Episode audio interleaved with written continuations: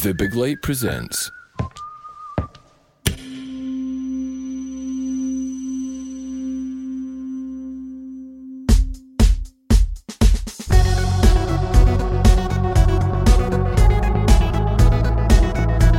Hello, I'm Sean McDonald, and you're listening to Blethered on the Big Light Network.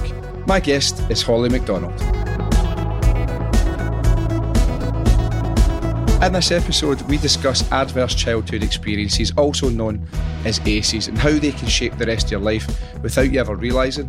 Holly talks about her brother and how losing his grandfather resulted in a catalogue of difficult experiences for him and the family. And we speak about the cycle of offending in prison and how a different approach would help remove people from that chain. And as always, there's plenty more.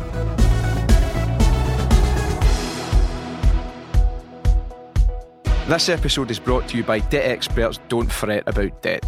If you're struggling with debt and would like a free chat with an impartial advisor to discuss your options or to see how you can lower your monthly repayments towards debt, then visit don'tfretaboutdebt.net forward slash blethered. You can also listen to my episode with Don't Fret About Debt Senior Debt Advisor Tommy Gallagher, where we discuss taking back control of your debt and the various solutions available.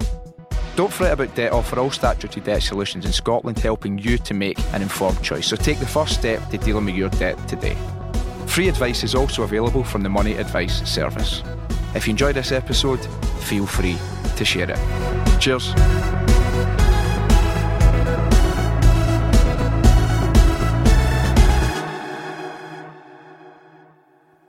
Right, best question to open up. Yeah. Can you define ACEs for me? Oh, okay. So to define ACEs would be stands for adverse childhood experiences, and it's any experience that causes someone, you know, it could be through emotional neglect or um, just problems in your life. Um, so examples of some ACEs would be parental separation, losing someone, um, family imprisonment, someone with mental health in the household, physical or emotional neglect. Um, it's, the list has even been widened out to if you've got experience of bullying or even witnessing community violence. So actually, when you start to hear that list, probably you're already thinking of people that have quite a few experience of ACEs. Is it is it always a really extreme thing, or can they be sort of things that we might deem to be somewhat trivial, innocuous, like you said, community violence? So that could be like witnessing a Yeah. pretty brutal fight. So can it be smaller things that can grate on a person's psyche as well as like a massive thing?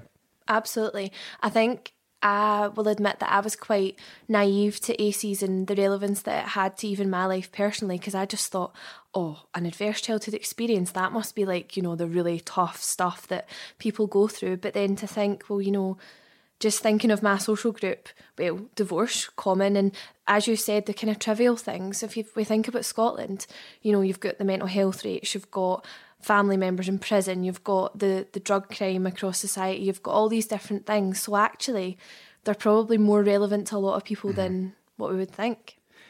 now that we've kind of get that out of the road, well, not out of the road, but we've got we've got that addressed. Yep. We'll, we'll come back to that. So we're going to speak about you. So tell me a wee bit about where where you grew up. It was Falkirk, you said. Absolutely. So I stay near Falkirk. Um, I originally was born up near West Lothian and Right. then we've moved down to Falkirk. Um, spent a lot of time in Glasgow because that's where my grandparents are based. Um, so while my mum was at work, we would spend a lot of time with my grandparents and just such a big part of our lives. Um, so that's why it was such a big impact five years ago when um, we lost my granddad just suddenly. Um, so for my little brother, he had my granddad as his positive more male role model. Sorry, um, the guy he looked up to. So suddenly, from the cancer diagnosis to losing him, it was such a quick turnaround. Um, and I would say that kind of spiraled all of the stuff that has brought me to where, um, where I'm Where where I'm today. What age, if you don't mind me asking, was your brother when that happened? Yeah, so he was about 14, 13, just turning 14 years old. Like it, it's no, you might be aware of this, you might not. It's something that is a kind of running theme, a running joke through the blethered. Is like my grandpa is was my Yeah. is still like my main role model, and I can. I say it about, it's not about me, but just hearing that, I'm like, I can, I can only imagine what that would have done to me. Yeah. What, what was this sort of, or what were the ramifications or the sort of knock-on effects on on your brother when that kind of happened? Well, I must admit, see at first we were also caught up in our own grief that we didn't actually recognise what effects it was having for him. Um, because it's a mostly female family, we were not to be sexist or anything, but do you know, we were honest about our emotions. We were talking about it. We were not afraid to cry, and he kind of dealt with it in a different way. He kept himself busy, and he would go out and he would meet new friends, and he would be out all the time. And when you're 14 years old, you'll know yourself like your peer influences. It's massive. It's, Yeah. what, well, what are your pals doing? What do they find takes their mind off things? And just it happened to be at the time that that was drugs, and you know he, he started to try different things and. Um, whilst we were caught up in the whole complexity of grief and we were also busy trying to piece back our lives that had been pulled apart, um, we'd failed to notice actually how low he had been getting. And at 14 years old, you know, he got himself into some pretty bad drug debt and it just, it continually spiraled to the point where social work had to intervene and um, he became part of the children's hearing system. And How how does is that like the children's panel? So you've Yeah, kind of you commit yeah. an offence and you Yep. appear before them. absolutely. Um, I mean, I, again, not not trying to turn anything to me, but just it, there's so many that like hearing that I'm like I recognise those patterns in myself a Yeah, wee bit. yeah. Not to that those extremities, Mm-hmm, but I suppose it comes down to if ever I'm if I've been down or stressed or not in a good place, I tend to think, oh, what's going to switch the mind off a bit? It tends to be nights out, like Yeah. going out drinking, and to I mean to be doing that at that young age, you're kind of like it's kind of as if you're bypassing the smaller introductions to that and just like right into the heavy stuff. Do you mind me asking what the the drugs were or what the drug issues were? Um, so this is the thing because I actually, being so naive at the time, I had tried to work out what it was that he was getting involved in.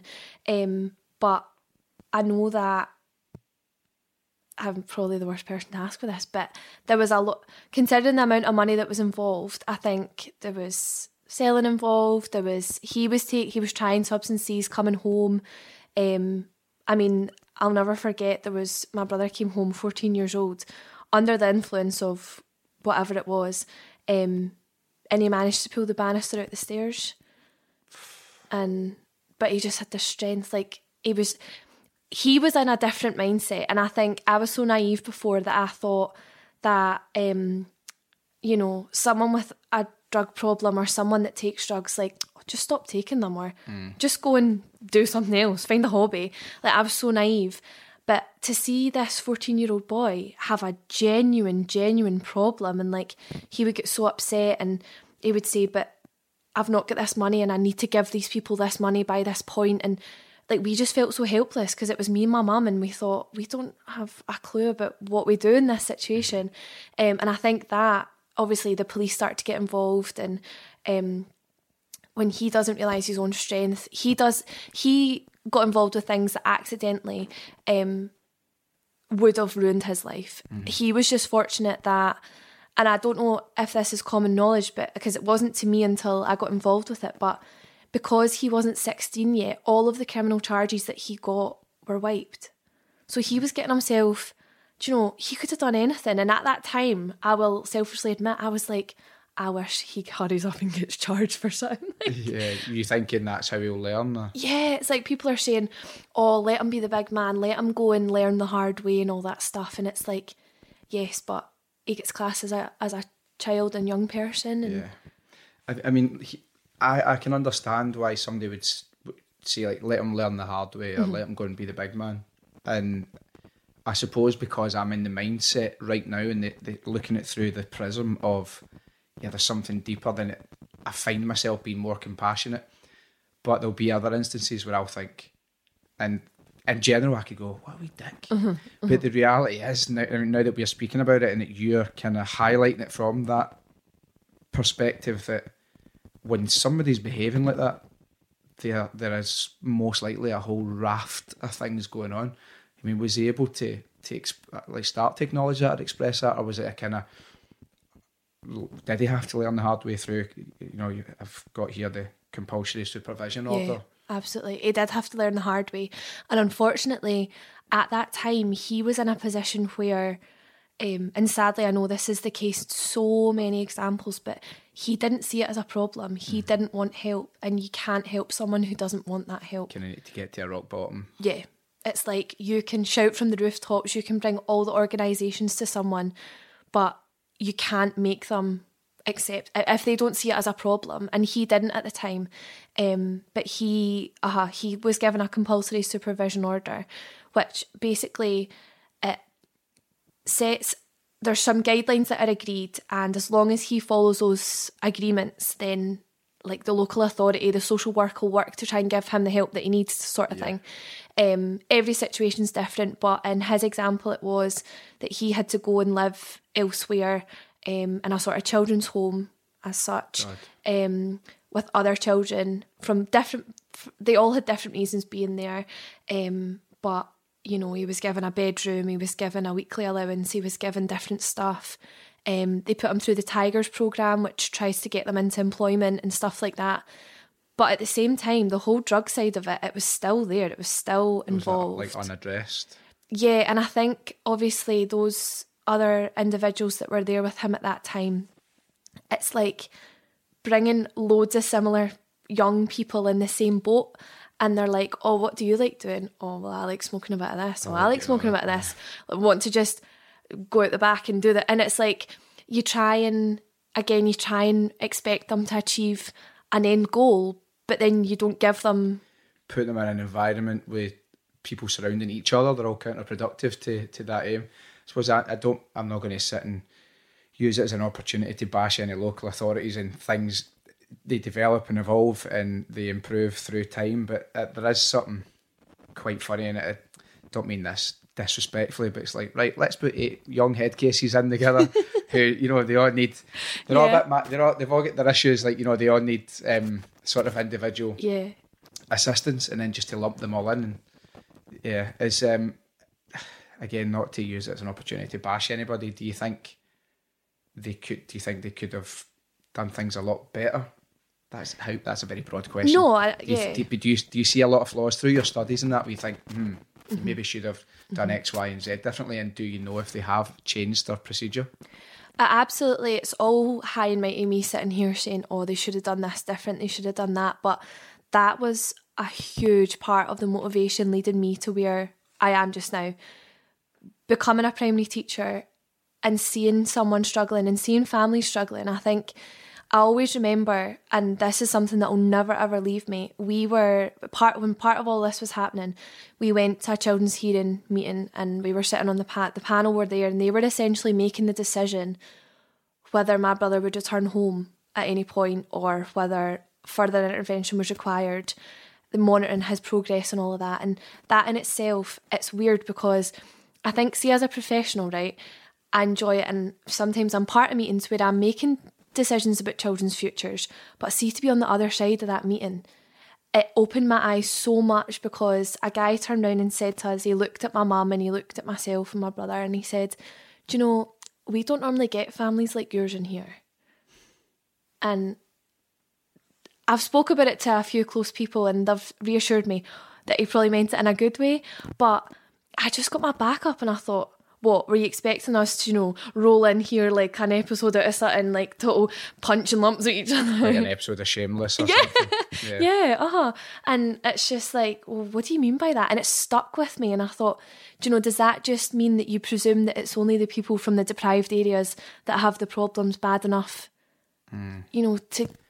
Yeah, there is, there is like a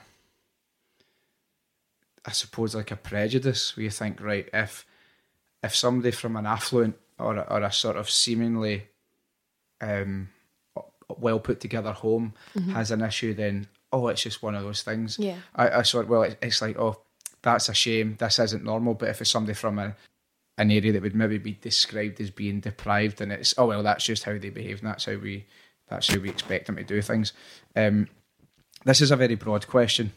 Do you think well, back then, looking at the process, and this will be relevant as we go on uh, further on the conversation, do you think there was a compassion lacking, or do you think they would just look at somebody as what have you done and what is your reaction, and not a sort of what could have caused this? Because you know, listening now and with the benefit of hindsight, it seems as if your brother would have really benefited from bereavement counselling Yeah. and understanding what had happened and maybe getting to grips with as painful as it is, that is life, unfortunately. And not to say that's life, so just get on with it, but just to go, yeah, this is one of those things. Absolutely. And I think what, just thinking exactly as you've asked there, there was every time we turned up to these children's panel meetings, my, it was almost like they came with this report and there was a note of every single instance of the maybe the criminal charges and you know it almost was like a background story because it would be different panel members every time. So you would have to sit and read through. But can you imagine someone had a sat with a file and every meeting they brought up every single thing you'd done when you were not in a good place, and then they expect to turn around and say, "Right, so what have you done to improve yourself?" And you're sitting there at 14 years old and think, "Well, they're not going to want to listen to me now." Um, and I know that my brother did feel quite not victimized, but just, I mean, I know myself, I didn't feel listened to at points. Um, and yeah, I think initially when we were going through it all, you know, you sit in this room and it's three random strangers that are actually making a decision that's going to change your life completely.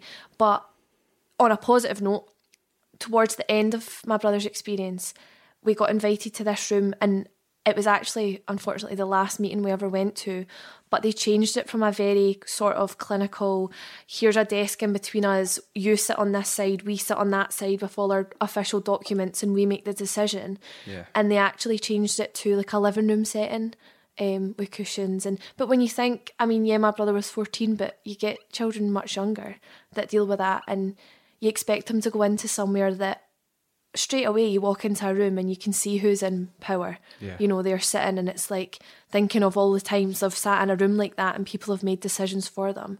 Yeah. So, yeah, I do think that um, Scotland as a whole, we're becoming so much more compassionate and a lot more ACE aware. But I think for me, it's so interesting to have been on that other side. That's really great for your experience, isn't it? That you remember what that feels like, and you can you can sh- reshape um, that sort of uh, power dynamic, maybe, Yeah. and and not to be like you're the baddie, we're the goodie, we're here to decide what your fate is going to be, and more more of a intervention, as we're going to talk about, as as you've kind of discussed. Um, so at this point, did you think I want? Where did that thought come from? Was I want to study this? You know, I want to, I want to get involved in this. Was it from seeing this could be improved, or like what was your thinking? Truthfully, I needed something to keep me busy when mm. it was all kind of when it was all up in the air and we didn't know. Do you know, my brother was away for a year and a half. We had Christmas without him. We would have to phone and book an appointment to go and visit him, and it was really hard. And my mind just was racing at the time. And I was at university doing primary teaching, and I I needed a purpose. Like I needed something to keep me busy. Mm-hmm. So when it came to writing my dissertation, it was just it was inevitable for me. I wanted to look at how bereavement, grief and loss impacts children because I know that experiencing the loss of someone as an adult, I couldn't deal with it. So how are we expecting young children who have no understanding Yeah. to deal with it? Um, so then that kind of opened up my interest in adverse childhood experiences and trauma because you know although loss people presume that as someone's passed away someone's died it could be that you could have parental imprisonment. You know your dad gets arrested and goes away for a long time. You're grieving that loss. It's still so when i was made aware of all the different instances that are going on in children's lives and then looking back at my placement experiences and knowing that on average you walk into a class of say 25 30 children those children's experiences whether they're 5 or 10 or 15 whatever age they are there's always going to be a child in there that's dealing with way more than you can ever imagine Sorry, that was my email buzzing there. um, do you know when I first moved to Spain? So I worked in a school as a conversation assistant, and I kind of went and I was getting to grips with being in a new country and stuff. And there would be kids that would act up, and I will be honest, I'd be like privately, internally, I'd be like, "What a wee dick." yeah And then I don't know what happened. I remember just seeing a wee look in a kid's face once and being like, "Ah, like shame on you, man. You don't know. You know, it could have been nothing, right? It could have been some of them were just wee dicks, like be honest. Some of them were just like insufferable. But there's others where like these are 30 people, young people, they're complex lives. I have got no idea what's going on. And I kind of then softened my approach. I was I was never horrible. I'd never say it them. I just privately think I don't like you. yeah. Um, and I, I I can't even remember what it was, but there was just something that maybe was just like a sort of a sort of light bulb moment. Um, how does your brother feel when you? Because it's, re- it's very relevant to your work. How does he feel being spoken about? It must feel a wee bit sort of alien for him to a degree.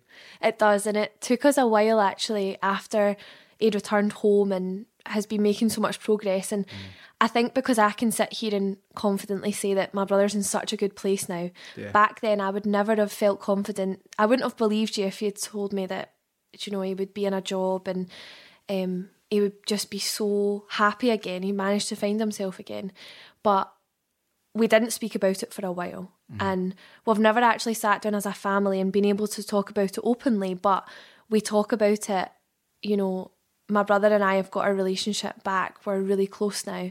And funny enough, I was asking him last night, um, just going over things and um, getting an opportunity to talk about it. And I asked him, see, when you were that wee guy, was it easier for you to talk to other men rather than all of your key workers being women coming in? And again, not to be sexist, but do you know, as a wee boy, No, totally. Aye. you know, and he no went, sexism there. no, and he and he says actually, it was neither. It was just easier not to speak at all. Mm. Like, no, it wasn't because we we were convinced that it was that we needed to find a male role model and and get a guy to come in and say, right, mate, listen, let me take you and do this. Do you want to go and play a game of football and we can talk about it there or whatever? But he said no. It, t- to be honest, it did. It might have seemed like that. Mm-hmm. But at the time, it doesn't really matter, and he knows that speaking on behalf of his friends, they're the same. That sometimes it is just easier to. Yeah, like from my memory, and I've had to think about this quite intensely because it's it was a long time ago, and I wasn't a bad wee guy. Um, I kind of messed about at school and stuff, or I'd clash with my mum or that kind of thing, and people would. I- I've got memories of like say my uncle or my auntie or my grandpa or my mum or like a close family friend or whatever talking to me and me just sitting there like a wall, not like a like being non-compliant or whatever, but a wall of silence. Mm-hmm. And in my head, I would be kind of be answering back, not answering back, but I'd be replying. I'd be kind of talking to me, and I would have these internal sort of rebuttals and responses, and but it wouldn't actually come out. Yeah. I can't explain why. I think it probably was just easier. I think as well. I remember having again. I have to stress, not making this about me, but it's just I can only share my experience, and I think there'll be a lot of people that'll be. I, I think I think anyway similar, and it was just, it was a, a lot of emotion, and maybe a lot of maybe things I was angry about or unhappy about, or things I thought I saw differently, and it was really emotionally because I remember a couple of times. This is a bit embarrassing actually, but trying to speak and getting upset because I think you're overwhelmed with this processing and emotion, and maybe it's like a transition from being a wee boy into like a teenage boy as well, and everything's tough. And I would get annoyed at myself because you try and speak, and I'd be like getting upset, and I'm like, why am I getting upset? Because I'm I don't feel sad. Yeah. But it's probably this your your emotions are like whoa, like you're overwhelmed, you're processing a lot. So I would just kind of sit there, Yeah. and then they'd be like thinking, he's not taking any of that in. Mm-hmm. When it was in fact it was the opposite, and I think, God, that's even more for me to kind of think about now. Yeah. And you just kind of shut off. I think I'm probably, I'm probably still a wee bit like that. But see, when you just said that, that's so interesting because instantly, when you were describing that, my mind went straight to my brother in that children's panel setting, 14 years old, and when they offloaded all this information and said, right, so X, Y, and Z has occurred since this date, and this is what we're doing, and then everyone would get their bit in, and then they would turn to him as the focus of the meeting and go, What's your response? Yeah, it's a total piling. There, I, I, I can remember times when told, you've done this, you said this, you're like this, you're like that, and you're like, fucking hell, man. What did I say? I know, like, what is, what is the response? How about they just shorten it and just say, You're a total prick. What is your reply? Aye. And you're like, No comment. Aye. I don't really have one, to be honest. Like, I kind of disagree, but I'm 13. and I I'm don't not- really have the vocabulary. Yeah, I'm not quite eloquent enough yet uh, uh, to to sort of list out my argument. I mean, if you come to like at the age I'm now as an adult, come to me, I'll be like, hold on fuck, I'll turn into Harvey Specter for suits, and I'll like rebuff everything you said. But it, it's difficult. You're asking somebody to like process all this. Mm-hmm. Poor wee guy, man. I don't mean that's patronising me. Probably No, just needed a hug. He probably just needed somebody to be like, look, it's to, yeah, you're right to be raging, Mm-hmm. and you're right to want to silence your mind a wee bit, or or to switch switch Mm-hmm. Yeah. that off. Uh, one analogy I've or example I've used is, and and that I get it. I remember Christmas twenty eighteen, and I had just come back from Spain. I was here for a bit, and I was struggling to adjust. And it, I was hating work. I was hating everything, and I had I was going away. I was in. Uh, this is quite a funny sentence to say. I was going to Rio de Janeiro for Christmas, and I was totally down. But people are like, "How's?" It's a great example of you feel how you feel. Exactly. And I so I had an early Christmas at my mum's, and I remember just drinking Coronas until I stopped feeling the way I was feeling, until and it did start to stop. Mm-hmm. But then the next day, it's fucking terrible. It's even worse because I have borrowed. I've dipped into my happiness overdraft, Yeah. and then I, I owed a hell of a lot back the next day. Mm-hmm. Um, and if that's me with relatively not that many problems, I can't even imagine how some poor wee guy at thirteen or fourteen is feeling when your your whole world is ripped apart and mm-hmm. turned upside down. Mm-hmm. I'm glad to hear things are, are kind of going better for him. Absolutely. And, you know, as a 14 year old guy, he would sit there and his response would be you can imagine a lot of 14 year olds doing this, but he would shrug his shoulders. Yeah. Because he wouldn't even want to come out and say, I don't know. I don't know how to respond to tell me, for you telling me I'm not returning to my family household for at least a year. Fuck, that is horrendous. Yeah. That is like that's a jail sentence. Uh-huh. It was. It, it felt like having to ask to go and visit him. And it wasn't as if he could just say, do you know, and when he initially started to come back home, it was supervised visits. So he never came alone. He came with an adult that supervised him in his own home, making sure he wasn't up to anything. that's horrible. And I remember, you know, you were saying it earlier on about how you bring all of these vulnerable children with all these experiences together and you put them in the one place. I'd shut the door, go like, go, and then like go have a, a grenade in. exactly because my mum had been really worried. She thought, being just the lovely woman that she is, she was like, "Oh no, I hope he's not going to go in and be the bad influence like the instigator." And actually, he was like a small fish in a big pond. Like he, if anything, he learned some things that he hadn't actually known before. You know, going there. Um, but nah, it's it's mental to think. But it's so so good now that I'm at that place where I can refer to my brother as being, you know, the 19 year old that's he's recently got a motorbike, he's sort of loving, like pouring all his energy into that.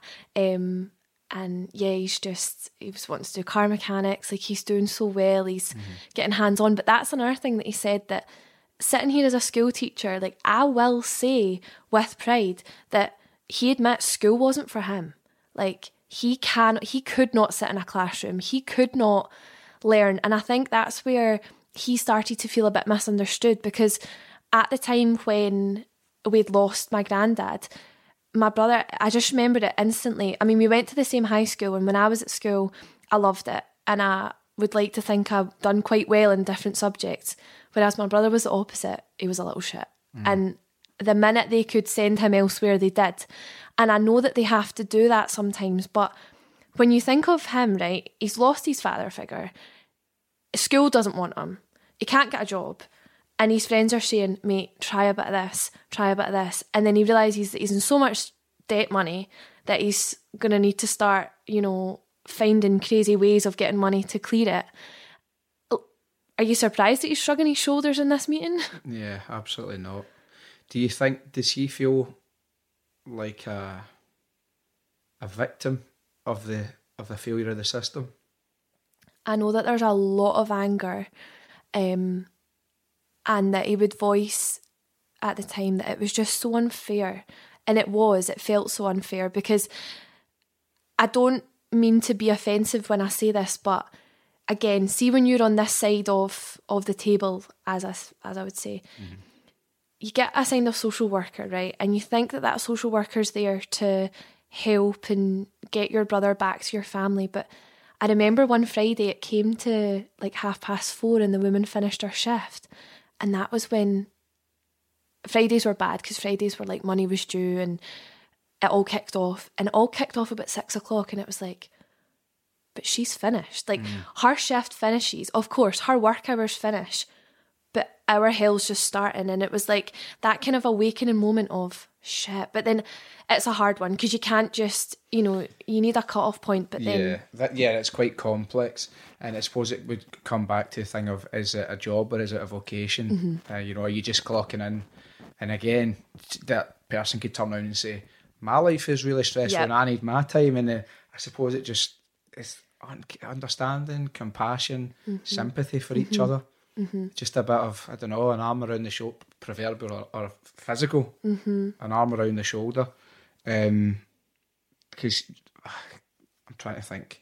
I was about to jump on to the the sort of discussion of of early intervention, but mm-hmm. has is your brother considered or, or undertaking any counselling now that things are kind of in the past? Because that in itself you know, it was an adverse childhood experience that caused all of that. That in itself is one fucking major adverse childhood yeah, experience. Yeah, absolutely. He hasn't, and I think I'm probably to blame for it because my mum and I went to counselling sessions and don't get me wrong, I didn't just go to one and think, nah, it's not for me. I have tried several different, you know, counselling whatever. My mum didn't really get anything out of it, and I went and I started to f- get something out of it, but I think my brother's not ready to talk about it with the people that he loves and is closest to.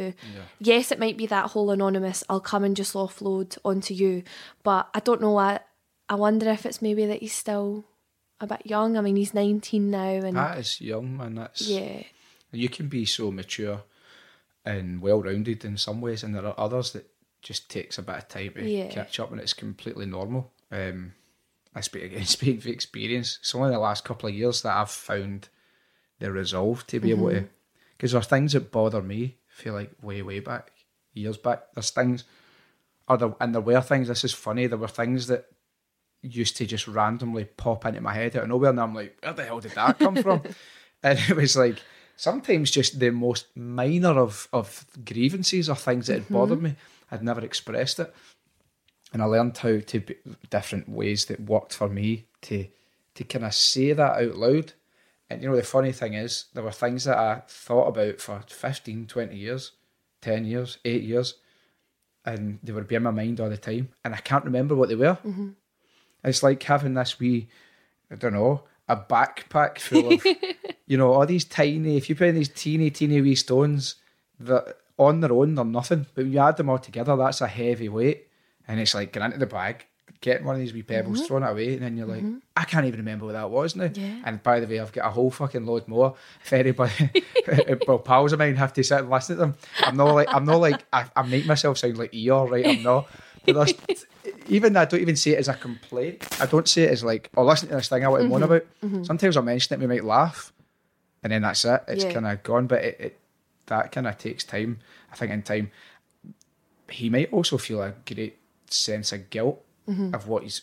I don't mean if he's listening. I don't mean what you put your yeah, what you put his no, family absolutely. through. But he'll be like, oh, as he's growing and he's got older, he's like, I fucking wish, I wish I didn't do that. Mm-hmm. Mm-hmm. Unfortunately, he did. I suppose mm-hmm. he's he, he'll have learned a great deal from it, and over time, he might even look back and say, well, I regret the way it panned out, but I'm glad for the lessons that were learned. Absolutely. And he does want to get to that place where, you know, a couple of years down the line, if there was an opportunity where he could ironically counsel other people, like he would speak about it, he would like to do that. And it's funny because once my brother's had a wee drink, he'll open up about it a bit more. It's obviously something that he's not just totally comfortable about yet. Yeah. To openly sit and talk sober about it. But I can see him taking it under his stride and, and you know doing good things with it because he will love to advise other people, but I know that I'm similar to that. I could sit and help someone about their problems all day long. Mm-hmm. Ask me to self reflect on my own problems, and no. Yeah, you're look, you're looking at the king of that, by the way. you're looking at the king. Honestly, I, t- I can completely relate. I think uh, you know a lot of people like that, and you do want help. But I suppose when it's like when it is asked to reflect on your own, then you're like, oh wait a minute, you have to whether it's acknowledge your own failings, mis- of which we all have them, you know, failings, misgivings, things that you've done wrong. We've all done it, and that then becomes uncomfortable. Sometimes, do you think when it's helping other people's other people with their things or whatever they may be, that there is a sense of you're also getting to process your own without directly acknowledging it? Absolutely. Definitely. And I think it's funny that you say that because I even tell uh, my last class that I had, it was loads of nine year olds, and I would say to them, you know, use the whole, oh, my friend has this scenario, and you Yeah, use the yeah. whole roundabout way of actually seeking advice for yourself. But it's weird how it suddenly becomes that you know, less pressure when you're using this made up example of some random or even it can be the mm-hmm. exact same situation, but yeah, Yeah. it's weird. It's maybe a com- there's probably some sort of correlation between the psychology of that, of mm-hmm. talking about something but it not being you, and the anonymity that people have online, mm-hmm. whether for good or for bad, and they feel that, oh, this doesn't come back to me, the, the spotlight is not on me, Yeah. therefore I feel it, it's this abstract thing and I feel more comfortable.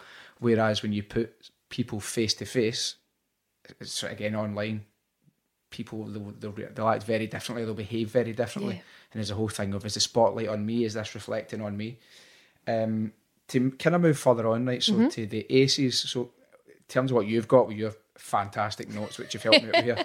So ACEs examples: parental separation, bereavement, a family member in prison, a parent with a mental health condition, physical or emotional neglect, physical or sexual abuse, bullying, community violence.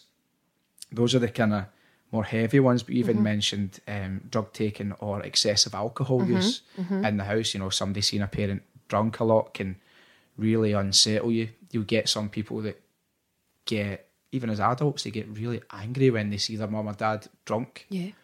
and they might not even understand why. Like it grates on them. Can he stand to be near you? Yep. Maybe it take probably takes them back to to seeing I don't know seeing that because I know people that they don't mind seeing drunk people, but when it's their mum Yeah. or their dad, they get raging. Uh huh. They probably don't know why. Absolutely. And even just to think of where Scotland stands just now, because I was having a look before I came along today to see if there's been a recent publication, but because of COVID, the last statistics we've got is back in 2019. So if you think that back in 2019, just over one in seven adults reported having four or more of those ACEs that you mentioned, but ver- verbal abuse being something that affects half of them. Mm. So often you you walk past verbal abuse in the street, mother and child, and you don't think anything of it.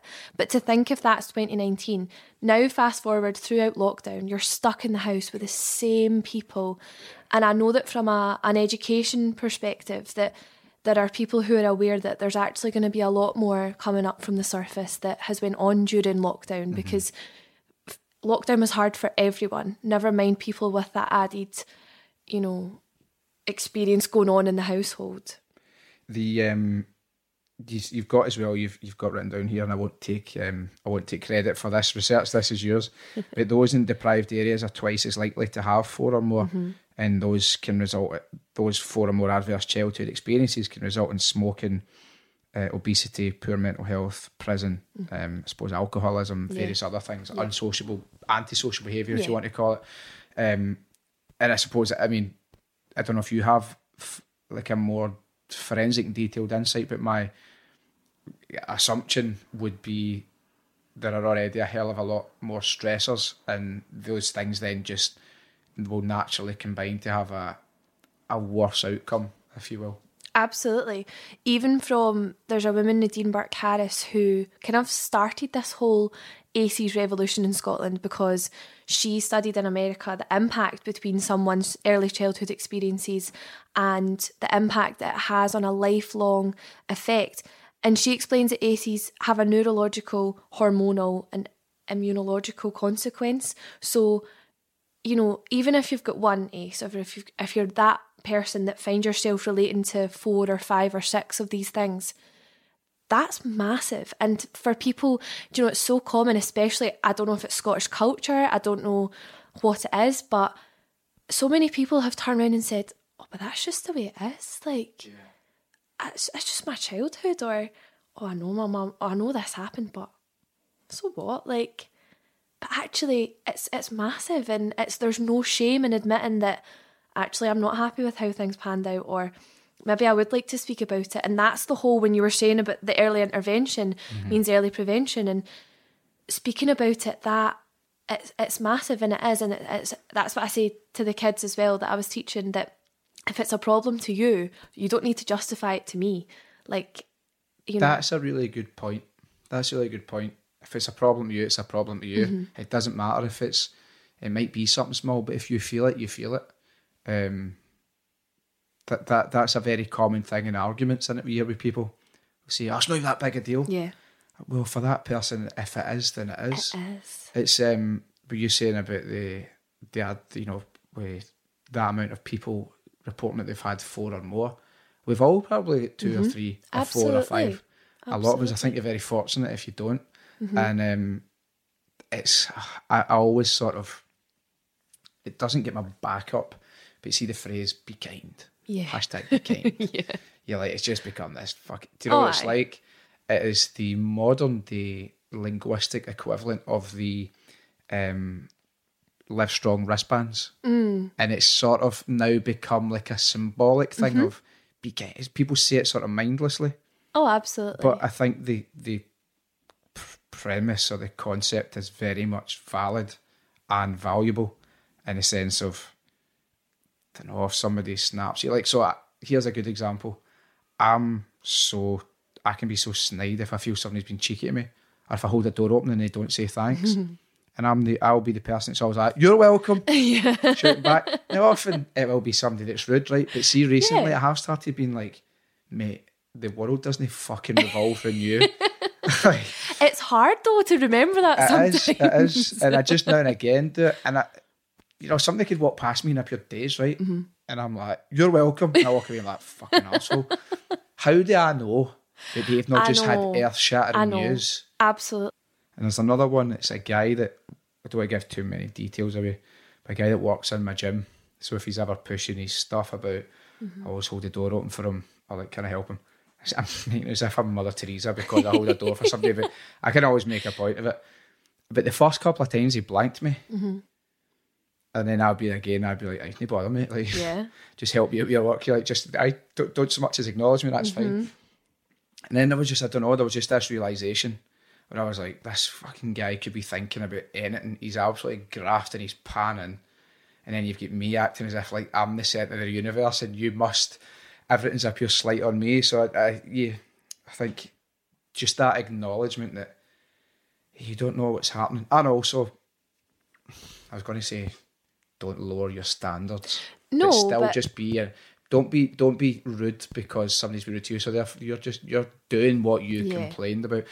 That's a very roundabout way of me rambling on to say yeah, you don't know what's happening in somebody's uh-huh. world. Yeah, but at the same time, I l- couldn't agree with that more. I would advise people to not fall into the mistake that I had made several times was with that mindset of you don't know what people are going through, you don't know what's went on, and I got into a habit of putting everyone else's problems first. Yeah. And not to contradict what I've just said, but yes, you you know treat people the way you want to be treated and hold doors open for people and remember your manners and all of that stuff. But there was a time where I was like, right, well, I know that my friend's going through this and this person's going through this and this is happening at my work. And I just had burnout. Like I literally I wasn't putting myself in any of the pecking order. Yeah. And I was thinking, well, how can I sit and think about what's going on in my life when they've got something and you know, there's there's always going to be someone that's problems are bigger and scarier and worse than yours, but that doesn't make your problems any less. And it's certainly no excuse to just think, oh, well, at least I've not got the yeah. shit that they're dealing with. So having a broken leg and saying, well, at least they're both of them only broken. you can, I, yeah, who exactly. was uh, I think when I interviewed the girl Zoe about uh, she has the cancer gene. Mm-hmm. Yeah.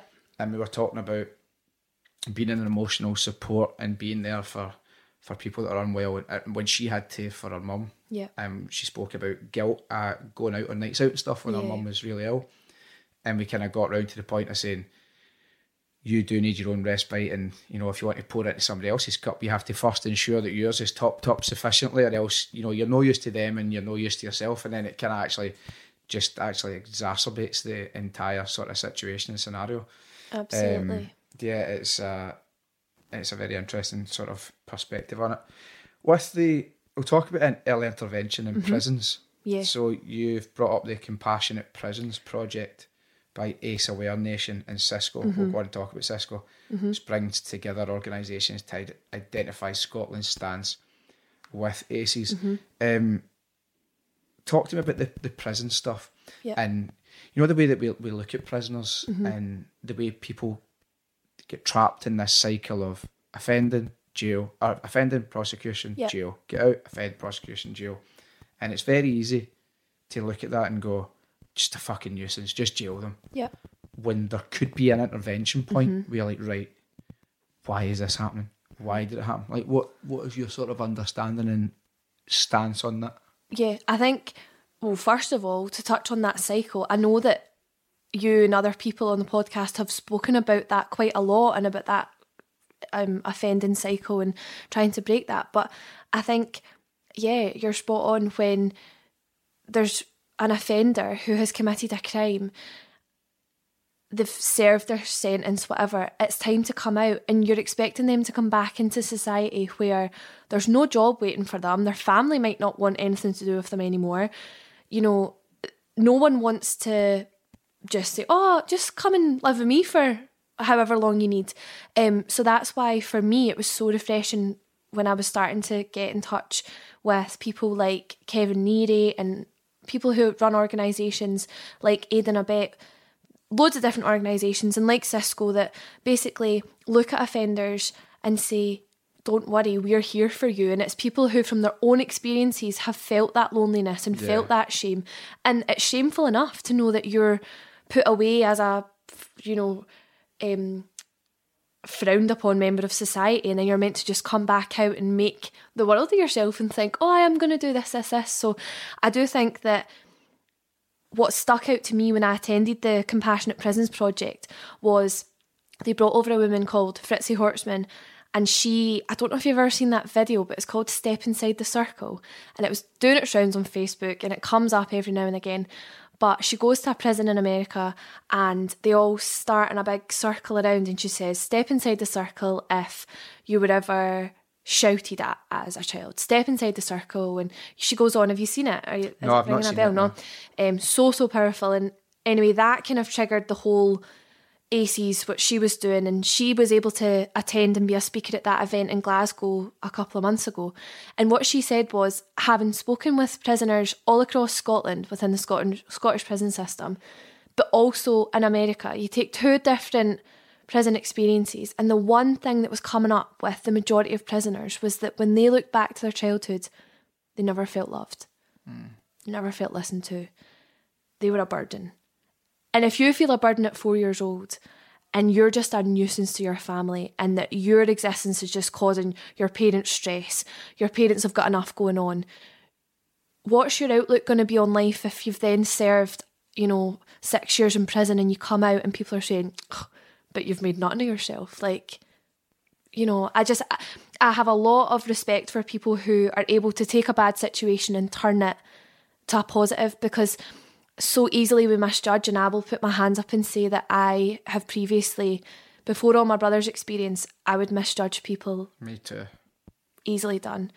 But I think we are becoming a more compassionate society and I do hope that people do stop and think you know you've got it spot on when you hold that door open for that man. It's like right well I guess it's just having a, that bit of awareness and if someone's got the confidence to open up to you and say what they've been going through it's having the right the right response um yeah Yeah, I think imagine you were to go and let's say you were walking the corridors of Barlinnie, Mm-hmm. and and by the way, I'm also people might misinterpret this. I'll make the point first, and then I'll sort of Right. caveat that. But I was going to say, if you chap every door, it's it's highly unlikely that you're going to have a high amount of people saying, yeah, no, life was great. Had all the opportunities in the world. Felt Yep. very loved. There's always a trigger point. People who maybe work in Barlinnie and, and deal with these people every day uh, that are in there might think differently and say, no, I mean, these aren't great people. And, and they're probably not mutually exclusive. They probably aren't behaving greatly. They're maybe not interacting brilliantly. And it's not to say that we should just kind of go, oh, like a wee pat in the Yeah. head and go, off you go because you had it tough.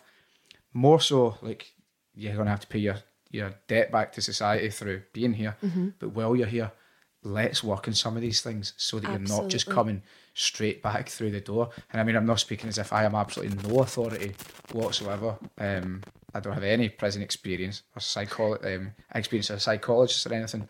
But I think the part where I'm qualified to say is I too am a member of society. Mm-hmm.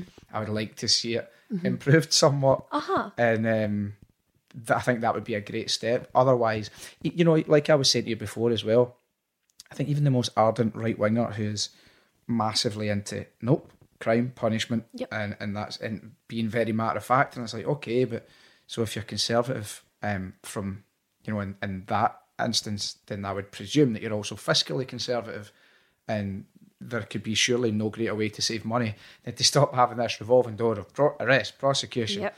in the jail you're going to be staying there for ages. Right now you're out. Right go and offend again. Like let's intervene. You, uh-huh. you said as well about them being given say no responsibilities or mm-hmm. shitty jobs are told now you're you know you tell you tell somebody something often enough and they will believe it and they will Yep. start to behave that way it's, it's kind of like with kids isn't it yeah. tell them they're good they'll probably continue to want to be good tell them Yeah. that you're naughty you're bad they're going to continue to uh-huh. do that They- they'll kind of think okay that's that's what I am so I'm going to behave in, You're in the that way. class troublemaker, so they go out their way to make all you know. Totally, aye. It's like it's like fitting a role that you've Yeah. kind of been been handed. Do, do how do you rec- like recognize? Say when you're working. So you're a have you?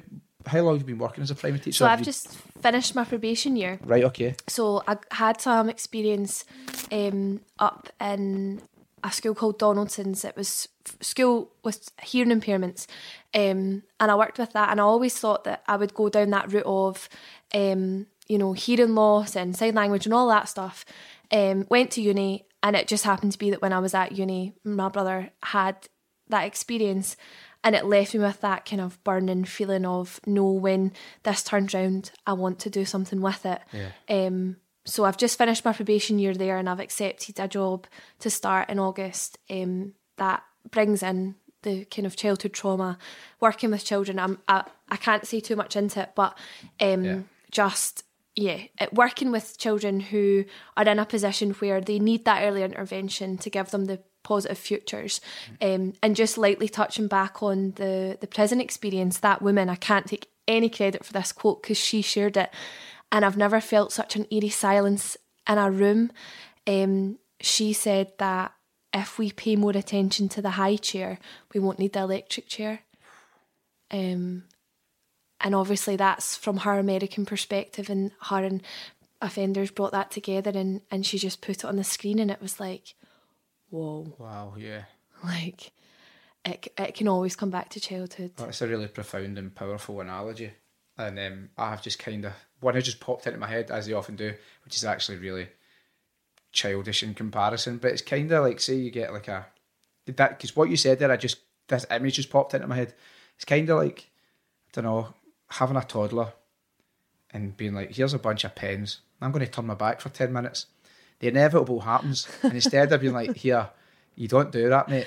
Yeah. Um, like that. It's, instead, just going mental at them, but having no explanation or no recourse to be like try and teach them the right way, Yeah, and then just being surprised when when the inevitable inevitable keeps happening. If you don't intervene, absolutely. something's going to happen. Absolutely. I mean, you were talking about that recurring cycle of offending, and um, if you look at, say, you take a deprived area and there are no employment opportunities, there are the expectations of what you're going to become in life are so low.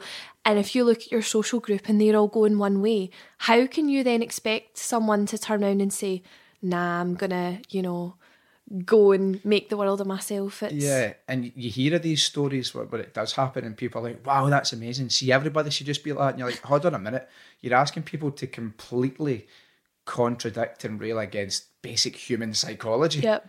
of whether it's sort of safety in the crowd, the safety in numbers, and conformity, and Mm-hmm. you're you're basically saying to people, go and be like a total neurological exception. Like, it's quite a rare. It's not really going to happen that often. Um, what the Cisco thing? Yep. Talk to me about that if you don't mind. Absolutely. So um, I mainly became aware of Cisco. I'd firstly seen it on Twitter and it, the stuff that they were doing looked amazing. But then I looked into it more when they were one of the hosts of this Compassionate Prisons project. And basically, Cisco is, uh, I think it's a charity organisation, but it's run by incredible people. Um, one of the women involved is called Natalie, and Natalie spoke. She she stood up and spoke at this event and she had reflected on her own experiences and she's a person who has taken her personal life experience and has provided something for other people. So cisco basically are there for anyone who needs a bit of support in terms of addiction or offending or just a real community spirit. Um, and even myself i walked into a room full of people who were there to represent Cisco and they came up to me they noticed I was standing myself I just arrived and they came up and they were like oh what, what's your name? They, like they wanted to know all, all about me and they were like right do you like tea? Here's a cup of tea. You want a biscuit? Here you go. Oh you've not got a biscuit? Come on take what like just so so nice and then they're saying you need to come along and not just literally they, they couldn't have cared where I'd come from, who I was representing, if I had any part of that event, you know, if I was one of the big guys getting up on the stage and speaking, Yeah. they couldn't care less. They just wanted to know that I felt included in that room. Mm-hmm. And I know that a lot of the people I spoke to that day had prison experience themselves and you know they they had a purpose of being there they had a real reason to be there and it's like the minute I was standing there thinking, oh, should I actually be here? It was like they, they came up to me and just made me feel so welcome. But um, for anyone who wonders, oh, those people sound amazing, Cisco run, it's called the uh, Paradise Recovery Cafe and it's held within Celtic Park and it's a drop in session. You can go between half six and nine. Um, and they've got loads of information on their Facebook. I probably I'm in, I'm not even doing it justice because the photos it's just it's so lovely. You can see it on social media, and it welcomes anyone of any background. Um, you know, even if Celtic Park is not your favourite football ground, regardless, they'll welcome you with open arms. Um, You won't be forced to sing any Celtic you songs or won't anything. know. You absolutely Not, won't. not for everybody, but the service, the, the service that they provide is, it sounds great um, and it's you know they say they advertise it as we are a community recovering from substance misuse, mental health, trauma, and homelessness. And through attending that, you can meet some great friends, you can get some recovery, you can sometimes hear other stories. And it's not as if, I don't imagine, you know, you walk in and they say, right, we need to know your whole background for you to be here. You could go and just listen to other people opening up, and that could be enough to help you. So there's so many things like that. I just, I know that Cisco are one that deserve all the recognition that they can get because they're just, they're such a selfless organisation. Yeah. Um, and I know a lot of it's voluntary and they're just they're wonderful. They are going to be part of the whole Scot- Scottish ACEs movement. The um, like if you look at even God, I think it may be Finland or Norway, Finland, Norway, and Sweden, Mm-hmm. yeah. Denmark. Those sort of Nordic countries, the way in which they treat prison again, it's not. Yeah, there's an element of punishment. Let's be honest. You know, you do something, you're going to need to pay your debt back to society, and Yeah. that's through time. Mm-hmm. Um, but I think their their um, statistics or figures of people who who leave the prison system and then return are dramatically lower than ours because they make the effort to, Mm-hmm. I suppose, treat them. I'm going to say with respect. I'm not. As humans. yeah, uh, yeah, as Yeah. humans. So I don't want to then imply that the entire Yeah. prison system here No, no, doesn't absolutely treat them not. as such. But they look, you know, integrating them, education, helping them to gain qualifications. It's like, look, you're in here, and when you come out, we would like you to be a positive input Mm-hmm. to society. So let's let's help make the most of this time. And even like from a, a if there are any anybody who's of a particularly strong Christian persuasion, like I think the Bible itself states that you know seek to. I think one of the one of the I don't know, not a fucking commandment, but it's like maybe a commandment. It's like visit people that are in prison. It's one of the. It's a very Christian thing to do. There's even there's a there's a verse about it. Remember those in prison as if you were their fellow prisoners, and known those who are mistreated as if you yourselves were suffering. It's like it's kind of across the board. Like it's a positive thing. Um, but yeah, Absolutely. I, I mean, it's a whole a whole other sort of conversation. Absolutely. Um, do you think? Do you want to? Do you think you want to stay in education your whole life? Do you think you could see yourself working in any other sort of sector, but while using your your um, expertise and experience? I think so. I would like to think big and, you know, really trust that I will go down a path that's taking me somewhere for a purpose. Because I do think the struggles that we had when my brother was having these difficult times, I was ready to give up teaching mm. because I and I'd went to Strathclyde Uni and they were unbelievably supportive. And I remember going to see my lecturer and coming back to this whole other people are always going to have bigger problems than you. I was so scared to go to uni and say, listen, I actually can't deal with all this right now. Um, and I was worried that when I went in and explained to them that it was my mental health that was the problem, that they would just say, right, get on with it. Nice try, but keep going. But when I went in, the the guy had turned around and said to me, he was like, Holly, whether it's your mental health or your physical health, we wouldn't send you into a classroom with a broken leg. We're not going to send you in if your mental health is not strong.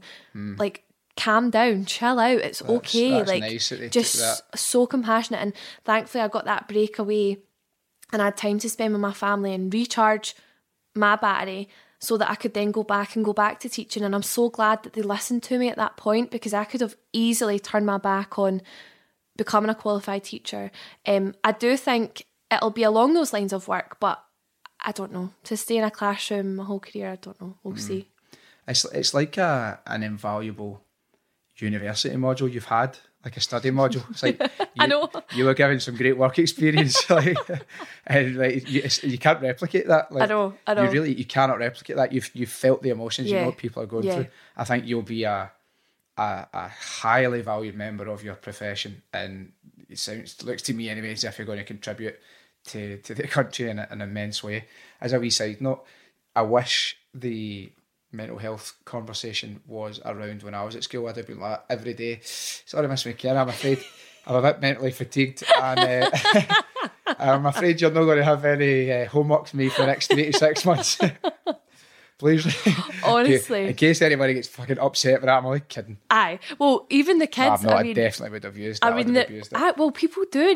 Even I laughed at the kids that I taught just before summer there, before that term ended. They would say to me, Do you know, they're so smart about it. And they would go, um, uh, What was it? It was like, they turned around and they were like, Well, actually, miss, um, that's not very inclusive and, and you're actually doing this and I was like hold on a minute no I'm making this decision just because you don't want to do it you Yeah. can't bring the whole There's definitely got to still be the allowance of a shop, you dick. Like, even if it's internal.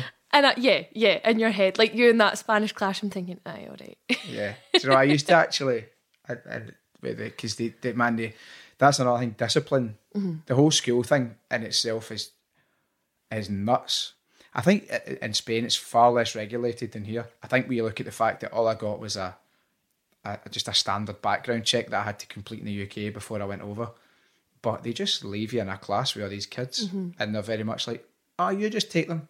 I'm just going to nip to the staff room and have a cup of tea." And you're like, "In no way would that ever happen here. You'd just be left."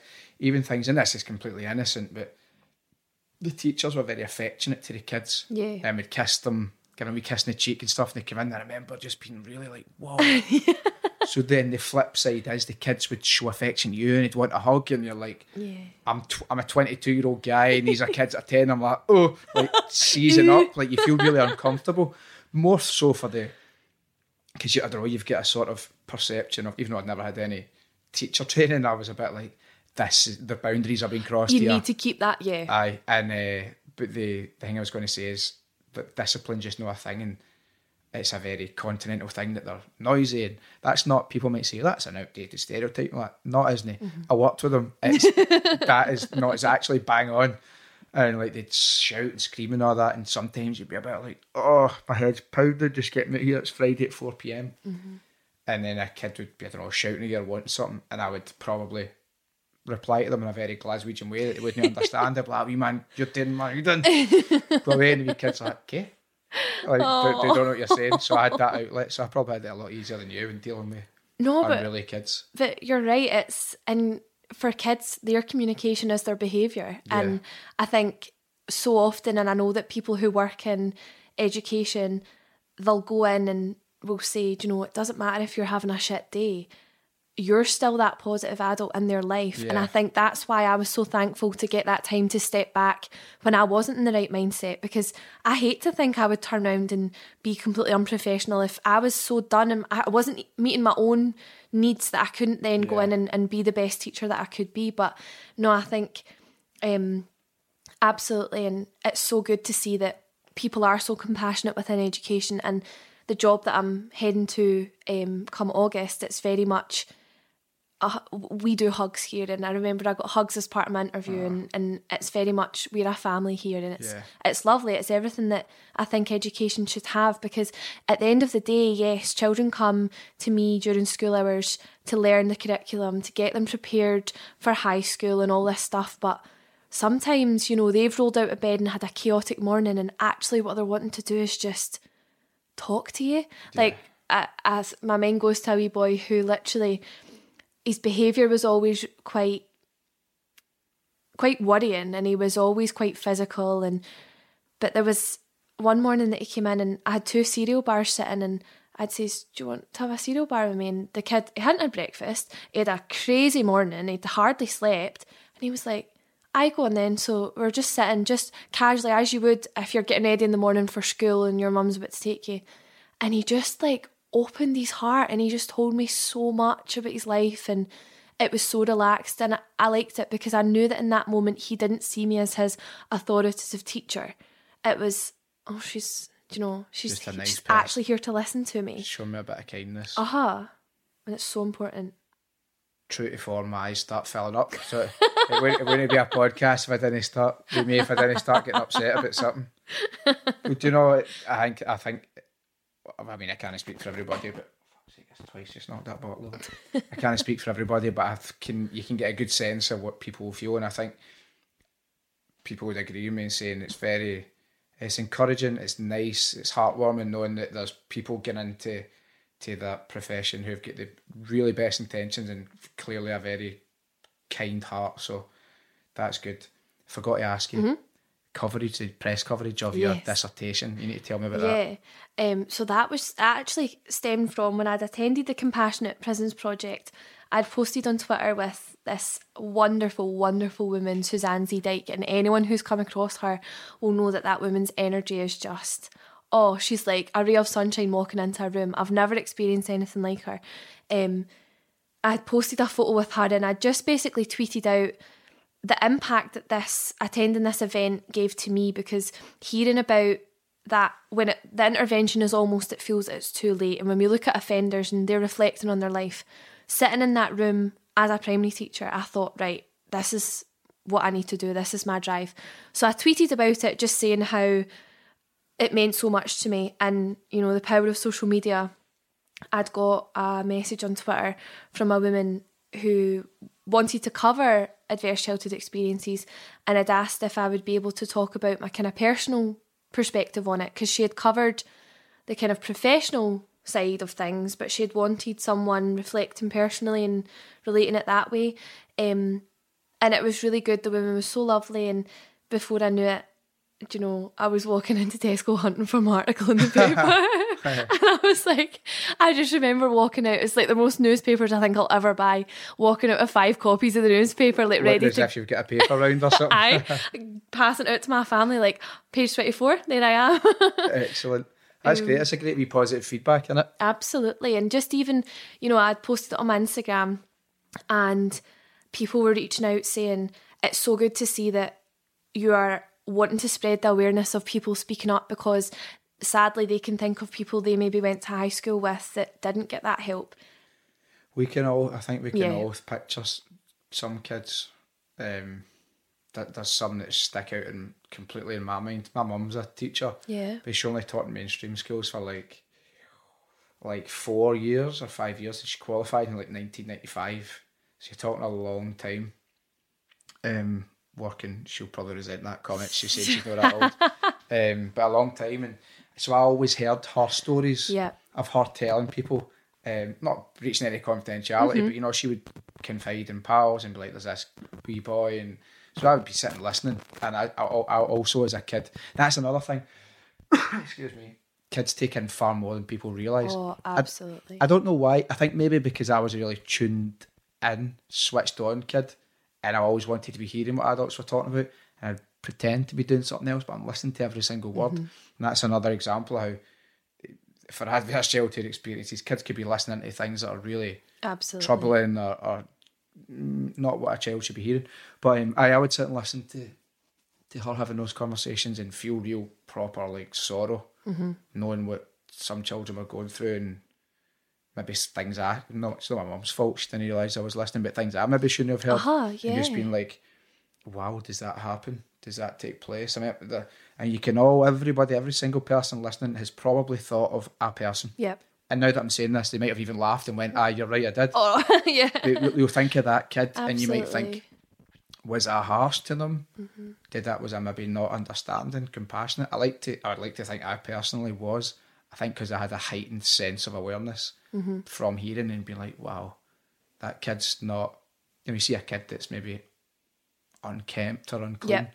It's not their fault. No, It is absolutely not not. their fault. Absolutely not. And it happens way more. I was so naive to it until I started gaining placement experiences across different schools, different councils, and then completing my probation year. And just even whether it's your own experience as a teacher or your friends sharing or a relative being Yeah. in schools and sharing it. And some of the stories you just think, I mean, I always get this impression from my mum, and she won't mind me saying this, but my mum's worked for the NHS for years, and I think she's quite. My mum's quite a tough woman. She's not. Nothing really fazes her, and I'll come home and I'll be like, "Oh, mum," blah," and I'll just like load all this stuff on her, and Yeah. she's like, "Oh, that's a shame." and she was like, but she has this awareness. She has this understanding that it is going on, and I think as a teacher, I take my hat off and I respect teachers so much because in this day and age, if you go into that profession, you're not always just a teacher. Some days you're a psychologist. Some Yeah. days you're a social worker. Some days you're a you're you're making sure they're fed. Some days you know you're you're what you've always got that eye out because when it comes to child protection, there's always you're you're always on the ball. And I've heard stories of you're probably I'm probably boring you now with the teaching talk, No, but you're not at all. with play coming in and the whole play is the way and bringing essentially moving away for children for their first couple of years of school anyway bringing in play settings so they'll be naturally role playing and stuff like that and the stuff that comes out in role play because take a five year old for example they're only used to their own experiences at home so if you've got this wee guy coming in to his classroom and he's in the home corner and he's saying what he's heard his dad say at home Yeah. you know you're just tied in the classroom and you think oh jesus well, like what's going on there Yeah. but the wee boy that he's only going from his own you can only reflect on your own lived experiences um so i think it's about it's just about having that awareness and not that if anyone is then thinking, oh, do you know, I shouldn't have done this, or I shouldn't have said that, or I shouldn't have exposed a child to this.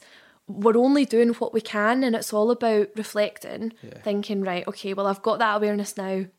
Maybe I won't do this, or maybe I'll do that differently. And yeah, I know that for a fact now I'm a different teacher than I was, you know, in my second year of training, never mind what hopefully I'll be like in years to come. So, See, just what you're saying, uh, that that's great. I don't have anything to add to that because you're the expert, so I don't want it to seem as if I'm just I'm just going like, all right, cool story, bro. Um, you made me think of um, see, you saying like kids repeating or acting out what they've heard.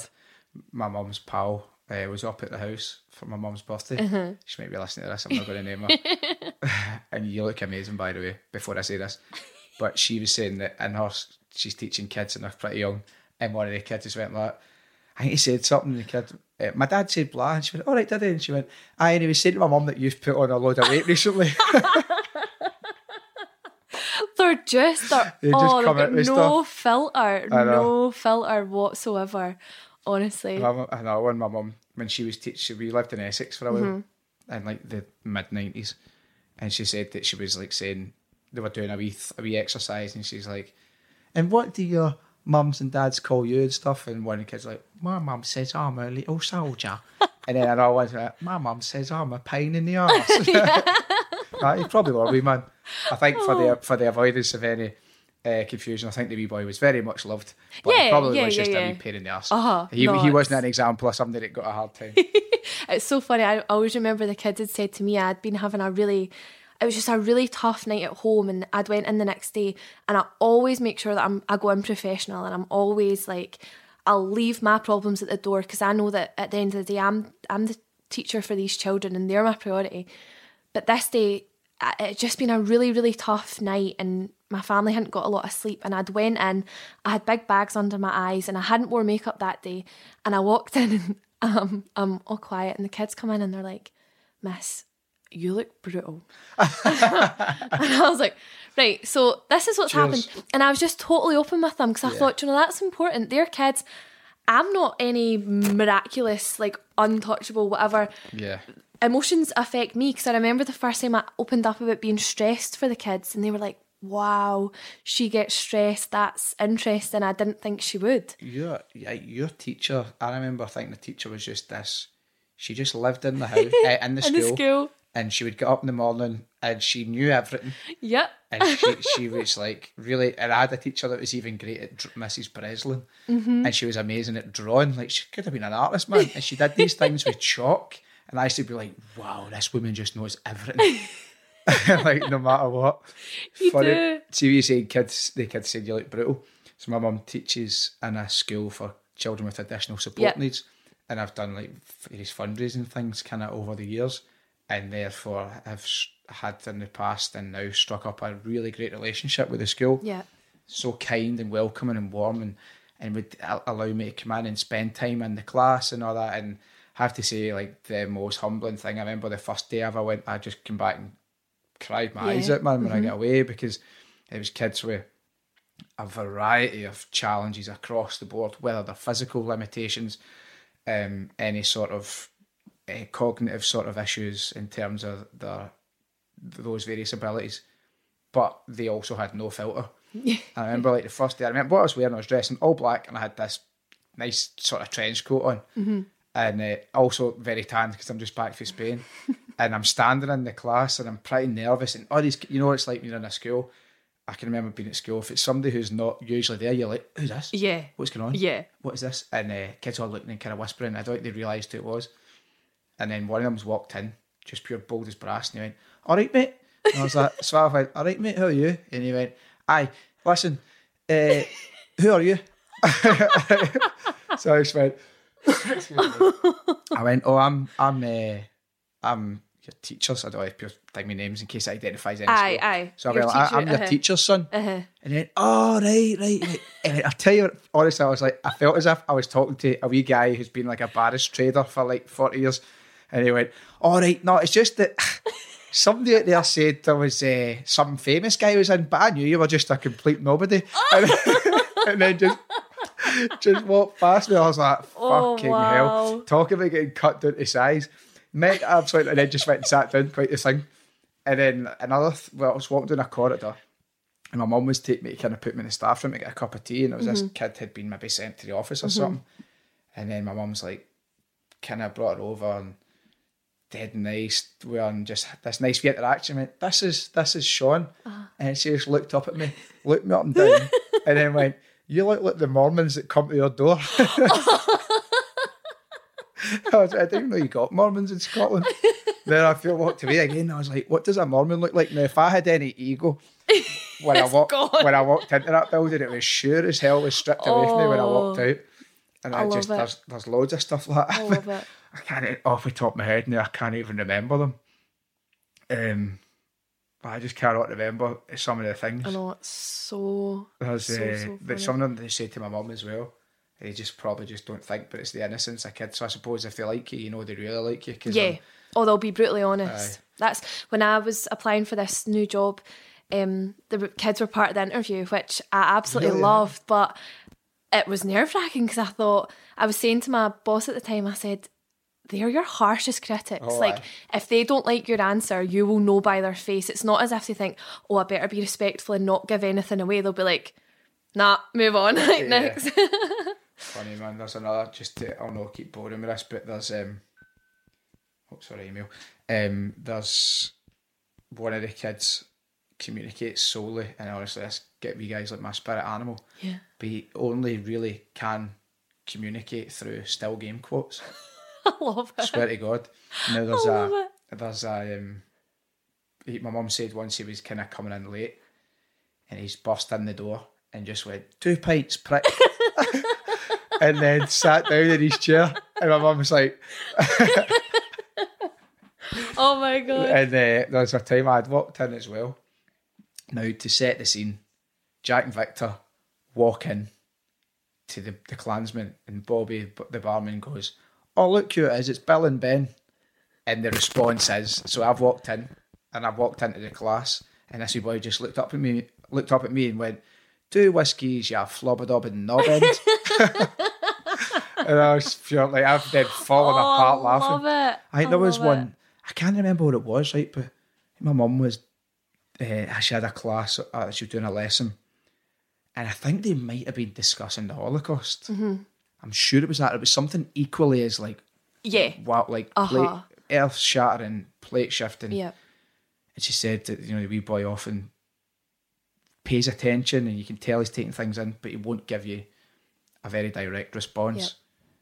I think my mum was talking about it and stuff, and he was all like wistful. She, my mum's now going to phone me when she hears this and be like, "No, you've told the story wrong." but it was along those lines anyway. Yeah.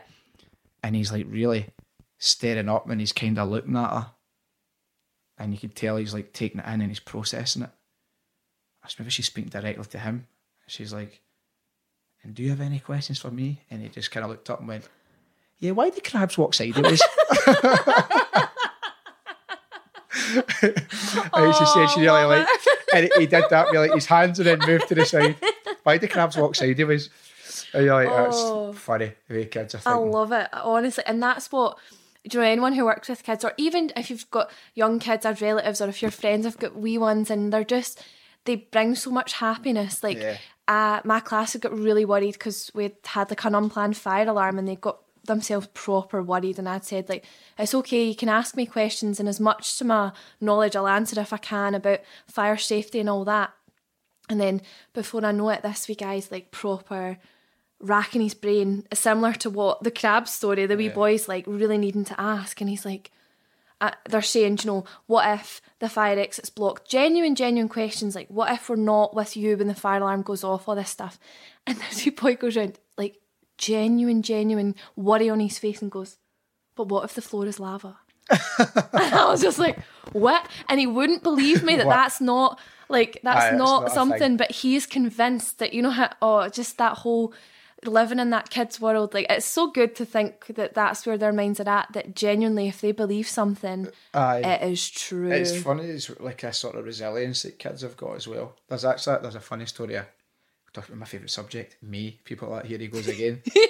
but um, I had got right. So th- the first to preface this, I was told when I so I moved back up to England, and I was told when I had my first day at my primary school in Glasgow that your teacher, oh, your uncle Brian had him, and once he misbehaved, and uh, the teacher put him by his collar and hung him up on the coat peg, and I was like. Did this happen, or is this like a fucking urban myth? Or they just try to bam me up? yeah. See, about a year, a year and a half later, right? So I would have been 10, 9, 10. And uh, I basically had, oh, I had some news, or i had been told something that I maybe had been unaware of my whole life, and it was Yeah. a big deal for a wee boy to process and all that. And maybe some lifelong questions that I'd had had Yeah. finally been answered, and Yeah. it was a lot to take in. And my auntie took me, took me out for a walk, and we walked all the way around like her estate and Robroyston. I mean, I stopped, had a wee drink of juice. She's telling me more, and she's like, "Just this is a lot for you to take in, a lot to understand." And said I'm proper staring at the ground the whole time as I was walking, and I've got my furrowed brow, which showed that I was really deep in thought. Mm-hmm. And she's like, "And you, you don't need to worry about anything, and I'll answer any questions you've got, anything, anything you want to ask me, I'll tell you the truth. Just if you want to talk about it." She went, So if you get any questions for me? She said, I've stopped, looked kind of wistfully at the ground, then looked up and I went, Did Uncle Brian really get hung on the back of the door, guys? by his uh, his jumper, his collar. Oh, that's the Uh, only answer you want in she looked moment. and she's like, "This wee guy does not give a shit, man." Like, he just, and then I think they were like, she, I think she's went back to the house and like to my family and be like, "He's fine, by the way." Yeah, nothing to worry about. care. Like that was what that was what was on my mind the entire time. And I thought, right, now's the Yeah. chance. Get the truth.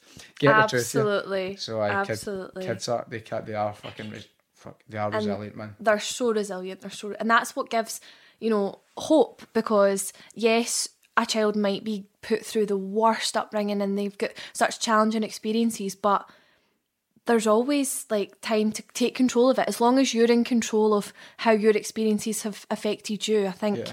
You're always winning as long as you're in control, and whether that's it doesn't need to be the whole you know, go see a counsellor, go get medication, go do this. If that doesn't work for you, that's fine. Like I know that my brother hasn't been to counselling yet, but he finds that channeling his energy into something positive helps him. And if that's you know, find your own way that Yeah. helps you. And if we if we all intervene in either small ways and big ways, then we can take positives and good outcomes from the negatives. Absolutely. Probably a, a good place to sort of round up. Thanks so much. Thank you so much. This this has been great fun. it has. How happy to be featured on your eighth favourite podcast. No, I can't even say that. I was a member of the audience at St Luke's that night. Me Oh, and my right, yeah, friend yeah, Laura. actually. Uh huh. Uh are you coming to the next live show? I will be. We loved it. It was I so maybe top three. No. Listen, I'll take. I've never been top three fucking it in my life. I'll take it. No, thank you for coming. thank you so much. Uh, and to you listening, if you've enjoyed it, I've never actually said this. Why not leave a positive review? Why not tell a pal if you've enjoyed it? Send it somebody to listen to because it all helps. But thank you for listening, we'll be back same time next week with another episode of Blethered. Cheers.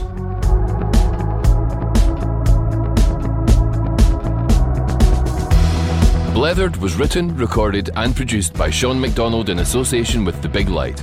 Music and post production by Brian McAlpine, and for more information, go to thebiglight.com.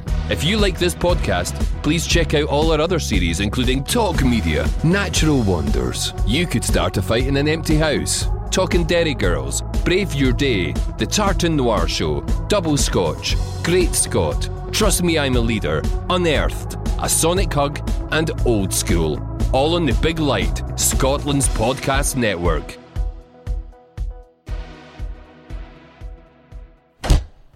From the Big Light Studio.